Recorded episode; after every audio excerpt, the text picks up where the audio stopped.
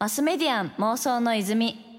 こちらはポッドキャストの泉です。東京 FM から早川ゴミがお届けしています。ここからはゲストさんをお迎えして未来につながる妄想を一緒にしていきます。今回はオンラインによる公開収録ということでスペシャルなゲストさんをお呼びしています。それではご紹介しましょう。ラッパーシンガーソングライタートラックメーカー音楽プロデューサーそして株式会社 BMSG の CEO も務めるスカイハイさんです。はいどうもよろしくお願いします。スカイハイです。よろしくお願いいたします。お願いします。今日も早速 YouTube の方にもすごいスカイハイさんのファンの方々が来ていらっしゃるので早速お話ししていきたいかなと思うのですがあのもちろんこれまでねこう AAA の活動からソロ活動までアーティストとして精力的にこう活動されてきたと思うんですけど、はい、去年2020年の9月には株式会社 BMSG を立ち上げられたということで、はい、ちょっとまずはこれがどんな会社なのか何をする会社なのかについてお伺いしてもよろしいでしょうか？そうですね。まあえー、っといわゆるレーベルとかマネジメントとか言われる業務をやる会社ですねなるほど。結構なんかこう私の印象なんですけど、はい、そもそも音楽業界ってこうレーベルと事務所とかなんか割とこういろいろあってえレーベルと事務所ってなんか違うのとかなんか結構難しい側面もあったりするんですかね？なんかうんと単純にマネジメントはいわゆる他のマネジメントと一緒ですね、うん。うん、いわゆる事務所芸能事務所的な。芸能事務所。で音楽レーベルっていうのは単純に音楽歌う人であれば事務所に所属した上で音楽活動すると思うので、うんうん、まあレコーディングしたりライブをしたりなんかそういった業務ってあの事務所の内側ではやらないと思うのでいわゆる音楽レーベルに委託したりお金出し合ったりしてやっていくっていう形ですね。うんうん、なるほど。じゃあその音楽のところをこう専門的にやっていくのがある意味レーベルと捉えても間違いはないんですかね？そうですね。音楽の専門の仕事するのがレーベルですねなるほど。そんなこう BMSG なんですけど、はい、そもそもそのこのタイミングでっていうのもそうですし、はい、まあ、どんな考えがあってこの起業へと至ったのかなって部分あのどういったきっかけがあったのかお伺いできますか？そうですね。あの、まあ、才能を殺さないためにっていうスローガンをこう掲げてやってるんですけど日本は芸能業界とかは特に本当2 3 0年前音楽業界は2 3 0年前にやっぱ CD バブルが日本来たと思うんですけど、はい、なんかあのそこから仕組みとか契約の内容とか全然変わってなかったりしてそうですね、うん、あのそうなるとどうなるかっていうと今他の国まあそれこそ韓国 k p o p とかすごい勢いですけど他の国で活動してるアーティストに比べて自由度も下がったり見入りも少なかったり、まあ活動するのは難しくなってるな日本の音楽家はとは思ってたんですけど、はい、そんな中でなんかあの最近こうまあなんか十何年とかやっぱやってると若いアーティストから相談されることは年々増えてったんですけど、うんうんうん、まあやっぱその10代の時の自分の悩みとさして変わらないような悩みを抱えてる子がいたりしてああかぶる部分があるというか。そうですね。なんか通ずるところはあってでこれ何が困ったってあの十何年やってきて結局同じような悩み抱えてる子がいるってことはあの俺の10代20代の苦しみは何だったんだというのがやっぱすごい強かったので、うん。うん。あの自分は本当たまたま運が良くていろんな人に支えられてギリギリまだ現役やれてるだけであのそうなんなかった自分より才能ある人とかもたくさん知ってるし特にまあ、さっきも k p o p の話出たけどダンスボーカルみたいなのを志向してる男の子にとってはあの日本でもう活動の場所がない行くとこがないっていうか。結構選択肢がそもそもないイメージありますね。もうないですね。地下アイドルをやるか、うん、あのすごく派手な形の芸能事務所に自分を適用させていくか。かなり大きめなというか。まあじ自分を曲げるか結局曲げないようにやろうと思っててもちっちゃくやってでなんかやっぱりそうなるとこうチェキ会で搾取されるみたいな、あの自分は歌の練習とかラップの練習とかあのダンスの練習とかしてステージに備えたいけど空いてる日は全部そういうチェキ会とかファンとの交流会で埋められちゃっててみたいな、うん、確かに SNS での返信しなきゃみたいなとかもね、ね、ありそうですしね。とかでやっぱり結構消えていってる才能が多くてまあ最近はだから割と若い子10代とかの子はもう韓国語勉強して、あもうそもそも日本じゃっていう話なんですかね。そうですね、うん。だから最近 k p o p でデビューしてるグループ大体1人とか2人とか3人とか日本人のメンバーいますけど。結構いますね。本当にしかも努力されて入られてる方、まあ、それだけ、なんていうんですかね。日本国内じゃダメなんだろうなっていうのをなんか強く感じちゃう部分ありますね。まあそれは本当にあったなとは思いますね。確かになんかそれってこうすごくやる意義があるなというところで、はい。ただなんかそれをスカイハイさんが特にその表にこう立たれてる方じゃないですか。が、はい。あえてこう裏側に回るって結構驚きがある方もいらっしゃると思うんですね。はいはい。なんかそこってこうスカイハイさんがやる意味みたいなものって自分だからこういったことできそうだなみたいなこととかこう考えられてることってはい。あったりするんでしょうか、そうですね結構いっぱいあって、まあ、それこそ韓国芸能が盛り上がっていったのの要因の一つにあのクリエイティブが高かったってことは強くあると思うんですけど。ね。うんあのまあ、あのう裏側っていう言い方はあまり個人的にあうんうんのしないようにしてるんですけど、いわゆるスタッフとかが30代の現役のアーティストがそのままスタッフやることって珍しくなくて。なるほど。じゃあある意味その表裏っていう概念もそもそもなくてみんなでその一つのクリエイティブを作ってる感じなんですかね韓国そうですね。なんかあの日本はかつて一世を風靡した人が引退した後プロデュース業に回るとかいう形はいまだにあるけど、もうそれだと遅いというか、うんうん。現役感がちゃんとあるうちにやらないとどういうのがいけてるかの感覚はやっぱり絶対的にずれるので、もう3年前くらいから早くやんなきゃとずっと思い続けてやっとっていう感じなので決して早くはないですね。マスメディアン妄想の泉。東京 FM から早川ゴミがお届けしています。マスメディアン妄想の泉今回はオンラインによる公開収録イベントということでスペシャルゲストにラッパー音楽プロデューサーそして株式会社 BMSG の CEO を務める SKY−HI さんをお迎えしています。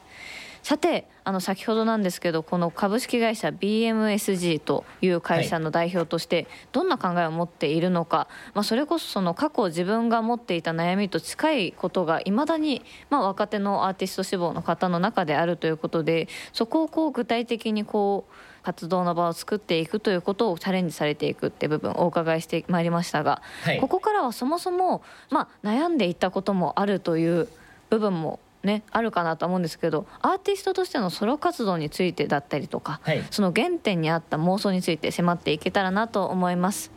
まず AAA が2005年にメジャーデビュー当時18歳ということなんですけどいつからスカイハイという名前でソロ活動をされていたんでしょうか？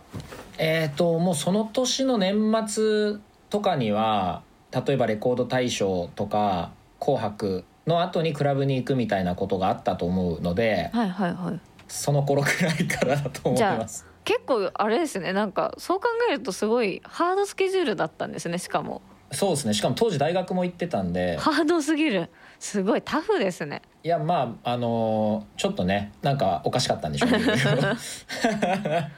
じゃあまあその頃から本当にスカイハイという名前でソロ活動されているということで、はい。まあそこでこう具体的なきっかけというかあのその時はどういった未来への妄想があってそのスカイハイとしての活動を始められたんでしょうか？あ多分でも実はどっちかというと1415歳とかからそういう音楽作って人前で歌うっていうのをやってたのを考えると、まあ中学生くらいの頃から続いてる音楽作る人間の延長なのでどっちかっていうと AAA みたいな形でこうデビューするっていうことの方が自分の人生としては結構異質なことだったかなと思います。で実際その当時はなんか今後音楽を仕事にしたいなみたいにこう考えていたタイプなんですか？それとも他のこう将来像みたいなこう夢みたいなものってあったりしたんですか？あそれでいくと音楽はずっとやるだろうなと思ってました。それこそなんだろうまあ一般企業に就職したりとかしても音楽は続けるだろうなと思っていたんですけど、うん。高校2年生か3年生か、まあ、大学進学決まった頃くらいにこれでも大学卒業してからになるともうその時22かと思って、はい。10代のうちに何か始めたいなと思って、えーっと AVEX のオーディションをこうノリで受けてみるっていうのはありましたね。なんかなるほど。今行くしかないみたいな感じですかねあのー結局当時はインターネットも mixi くらいしかなかったので、うんうん。YouTube に曲を上げるとかいうのもなかったんで2005年はまだ。2008-9年くらいからそういう動きになっていくと思うんだけど、なので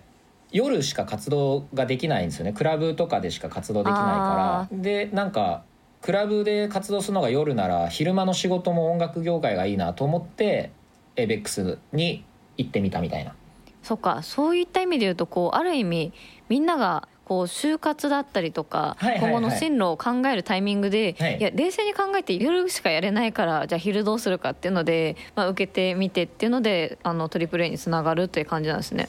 そういう流れですね。実際なんていうんですかねこうデビューが決まった時とか、はいはい。なんか今後どうなっていくだろうなみたいななんかそれこそ当時から見て自分の30歳とかってあなんかどうはいはい。いうふうに見えてましたか当時は？あそれで言うとやっぱり BMSG みたいな形であの会社を作るっていうのはずっと考えていました。そもそもじゃあもともと音楽もずっとやるだろうなっていうのはこうあったし、はい。起業みたいなものも視野に入っていたってことだと思うんですけどね。結構はい。なんかそれってこうやりたいことがベースにあって、はい。もう最初から選択肢としてあったって感じですか？それとももともと起業っていうもの自体にすごい惹かれるものがあったのかとか。あもうでもだ結構ファンの方で驚かれてる方いることに逆に驚いたこともあったんですけど。あなるほど。スカイハイを知ってるなら普通普通だろう。と あのじゃあなんでそのいろんな芸能事務所ある中で ABEX 行ったのかっていうのも、あのマックス松浦とか、はい。まああの松浦さんとかが結構一台で貸しレコード屋から他の外資とか、うん。いわゆる大きい電気会社の子会社とかそういう形でやってるところと肩を並べるところまで行ったっていうストーリーが、はいはいはい。あの全くあのアメリカのあのデーモン・ダッシュとかラッセル・シモンズとか、まあ、あの Jay-Z ってラッパーいるじゃないですか。はいいますね。Jay-Z とかと一緒にあの本当それこそ道端でカセット売ってるところから、大きなレコード会社だったりマネジメントだったりをこうやっていくっていうのは割と自分の中ですごくかっこよいこれがやりたいなというのはやっぱ10代から思っていきました。マスメディアン妄想の泉。東京 FM から早川ゴミがお届けしています。マスメディアン妄想の泉。今回はオンラインによる公開収録イベントという形でスペシャルゲストにラッパー音楽プロデューサーそして株式会社 BMSG の CEO も務めるスカイハイさんをお迎えしています。はい、さてここからは少し先の未来の妄想についてもお聞きしてまいりたいと思います。はい。ということであの未来といえばもう早速立ち上げられた BMSG がこれからどういったことをされていくのかみたいなお話もお伺いしていけたらなと思うんですけど、はい。この BMSG って会社ではどんなプロダクトやサービスを作っていかれる予定なんでしょうか？そうですね。あの今まさにやってる真っ最中ではあるんですけどやっぱり立ち上げたことで連絡をくれるあの若い男の子はたくさんいてあのまずやってよかったなとは思うので彼らをいい形で極力世の中に出し続けていきたいとは思ってるんですけど、うんうんうんあの旧来の音楽業界とかはいまだにその CD の売り上げから逆算してミュージックビデオとかプロモーションとかそうですよね。予作っったりするんですよ。うん。そう。でそれはあのもうみんなダメって分かってるけど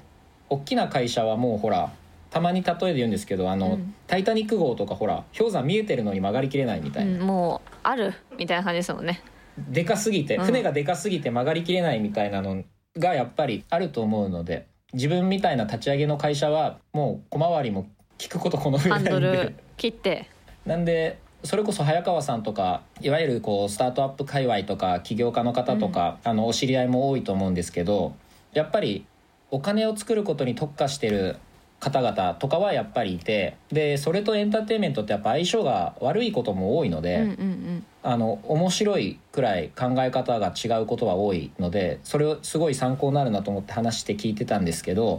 なんかあの、ま、混ざりはあるなと思いました。一体何が音楽の何がお金を生む可能性があるのかをもう一回考え直せば制作費を捻出し続けることは不可能じゃないなと思っているのでちょっと今必死こいていろんな企業にお話ししてるところですね。いやでもなんか本当に結構可能性っていうのはすごいあるんじゃないかなと思ってて。でそれこそあのご自身が1億円を個人的に出資したという話もあったオーディションプロジェクト「 THE FIRST」というものはい。がなんかこれは結構本気を感じたというかなんかもうガチでやっていくぞという感じを私はすごい感じたんですけど、はい、これはどういったプロジェクトか教えていただけますか？あのー、まあちょろちょろっと話ボーイズグループがどうのって話ちょろっとしていたけれどもそれをやっぱり作るにあたってオーディションをすることにしたんですね。なるほど。そしたらあのー、そのメッセージ割と強めに出してたんでどう転ぶかなと思ったんですけどやっぱ才能のある子がすごい集まってくれてたので、うん、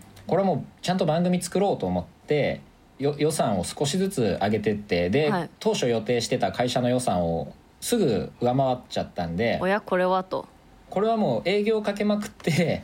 いい形でなんか地上波とかでやれるんだったらもうさらにいくらか追加しようと思ってまあ、あのそれがいい形で転がっていったのでよしじゃああの番組の予算ちょっともうちょっと自分から出そうと思って1億円をこう追加で出資したっていう。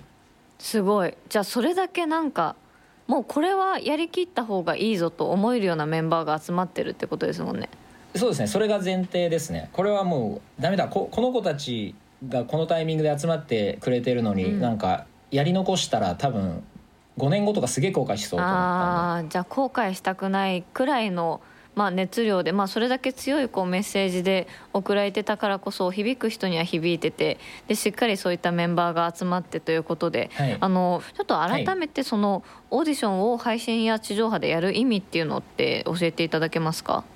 そうですね。あの一つはいわゆるオーディション番組って旧来の日本の朝やんから始まって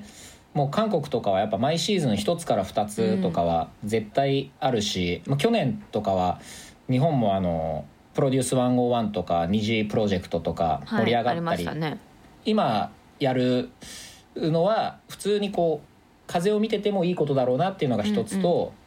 うんうん、もう一個はそうだからメッセージになるなと思いました。そのくらい本気の本気のボーイズグループ、うんうんうん、 Quality First Creative First Artistism First っていうのを掲げて THE FIRST っていう名前なんですけど結構日本の芸能に対して悲観的な人ってやっぱ少なくないので、うん、それをやっぱりひっくり返したいなという気持ちは強いですね。そういうメッセージになるなと思ってます。マスメディアン妄想の泉。